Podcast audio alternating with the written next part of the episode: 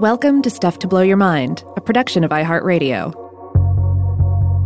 Hi, my name is Joe McCormick, and this is The Artifact, a short form series from Stuff to Blow Your Mind, focusing on particular objects, ideas, and moments in time. If you look at ancient Egyptian artwork starting around the early New Kingdom period, so about 1500 BCE, you might notice a weird recurring feature.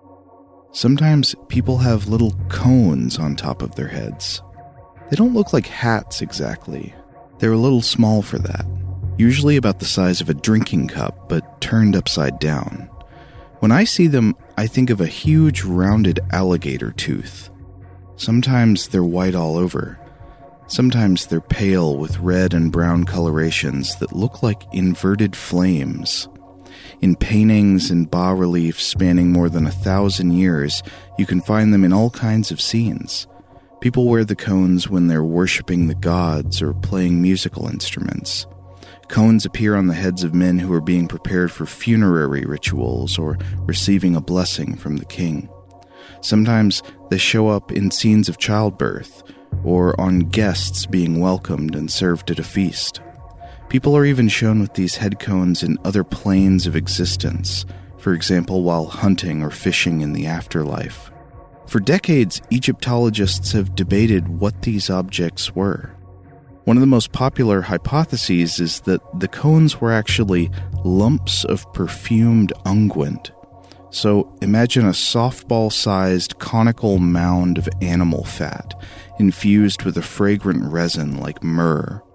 As the cone melted under the sun or from the body's heat, it would turn into an oozing bath of sweet smelling grease that infused the hair and the scalp. This fragrance was meant to cleanse the person both physically and spiritually, to make them fit to interact with the gods. The Danish Egyptologist Lisa Manniche discusses evidence for the unguent interpretation in her 1999 book, Sacred Luxuries Fragrance, Aromatherapy, and Cosmetics in Ancient Egypt, from Cornell University Press. Quote, Paintings and reliefs from the beginning of the New Kingdom and on show men and women with a lump of solid unguent perched on top of their head, either on a bald skull, on the hair, or on top of a wig. There is little doubt that the material is supposed to be scented matter, for in some contexts we see servants carrying bowls of the same white mass, streaked with red or yellow, whilst at the same time they position it on men and women seated at a banquet. She writes that these images are sometimes accompanied by text that mentions placing a scented resin on top of the head. But one difficulty with any physical explanation of the cones is that, despite how often they appear in art, no one had ever found physical evidence of one. In the absence of physical examples from archaeology, some experts came to a different conclusion. Maybe the cones never existed as three dimensional objects at all. Instead, maybe they were an artistic convention, a symbol, like the halos of saints in medieval Christian artwork. There was no need to assume that Christian saints and martyrs literally wore wide brimmed gold hats. Instead, the halos told us something about the hidden qualities of the person. A holiness that was invisible to the naked eye was revealed in painting. Could it be that the cones served a similar purpose within Egyptian religious iconography? But, in December 2019, a report was published in the journal Antiquity by Anna Stevens, Karina E. Rogi, Yolanda E.M.F. Bosch, and Gretchen R. Dabbs and this report added interesting new evidence to help answer the mystery of the cones. This evidence takes the form of two recently excavated graves from the ancient city of Akhetaten, now known as Amarna. Amarna plays a strange and interesting role in Egyptian history.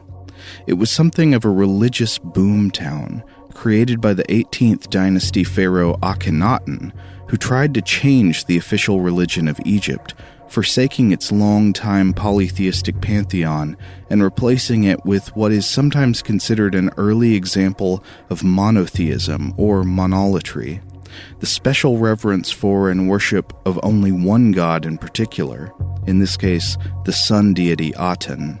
When Akhenaten struck out to cement his new religion, He founded a city to become the home base of the Aten cult. This city was Amarna. One of the reasons Amarna has been important from an archaeological standpoint is the quality of its cemeteries, where we can find evidence of how common people of the time, and not just rich elites with elaborate tombs, were laid to rest and commemorated. It's two of these common graves from Amarna that are the focus of the 2019 study. What Stevens et al. describe in their report are the graves of two 14th century BCE Egyptians who were buried wearing head cones, the first three dimensional head cones ever discovered. The more intact example measured about 8 centimeters in height and 10 centimeters across. The cones were cream colored and brittle, with what the authors describe as a silky feeling exterior surface. They were ridden with little tunnels made by insects over the centuries. The cones were not solid but hollow, and crisscrossing patterns on the inner walls indicate that the wax domes were probably shaped around an inner core made of textile. Spectroscopic analysis revealed that the cones were made of biological wax, almost certainly beeswax. These discoveries didn't seem perfectly consistent with either of the two interpretations we've previously discussed. Obviously, these were physical, three dimensional objects, and not merely an artistic convention like a halo.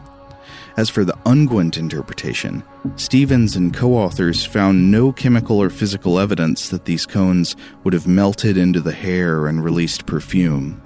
They seem more like tiny, rigid wax hats. Speaking to Colin Barras for an article in Science, Lisa Manniche mentioned the possibility that the cones worn by the people in these graves were dummy cones. If the true cones were in fact melting lumps of animal fat infused with expensive perfumes, it's possible that less wealthy members of society could attempt to imitate the appearance of the cones without the olfactory function. It's also possible that the kinds of cones worn with the grave clothes would be different from what was used in life. So, what can we conclude from this discovery? A lot of questions remain, but the authors of the study claim that, at the very least, the analysis of the Amarna graves, quote, confirms that three dimensional, wax based head cones were sometimes worn by the dead in ancient Egypt, and that access to these objects was not restricted to the upper elite. Beyond that, they say that the cones may have had religious significance related to fertility, and that they could reasonably be interpreted as part of, quote, a suite of personal accoutrements deemed appropriate for use in a range of celebrations and rituals for and involving the living, the dead, the Aten, and other deities, which, as they acknowledge, doesn't narrow things down too much. In his article for Science, Barras also quotes Rune Nyord of Emory University, who raises the critique that sometimes modern scholars can read too much religious or afterlife significance into artifacts from ancient Egypt. It's worth keeping open the possibility that these were just little hats.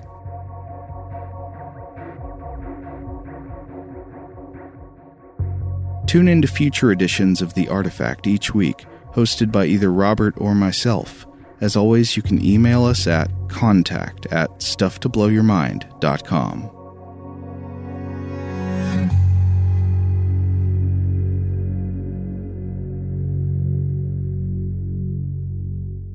Stuff to Blow Your Mind is a production of iHeartRadio. For more podcasts from iHeartRadio, visit the iHeartRadio app, Apple Podcasts, or wherever you listen to your favorite shows.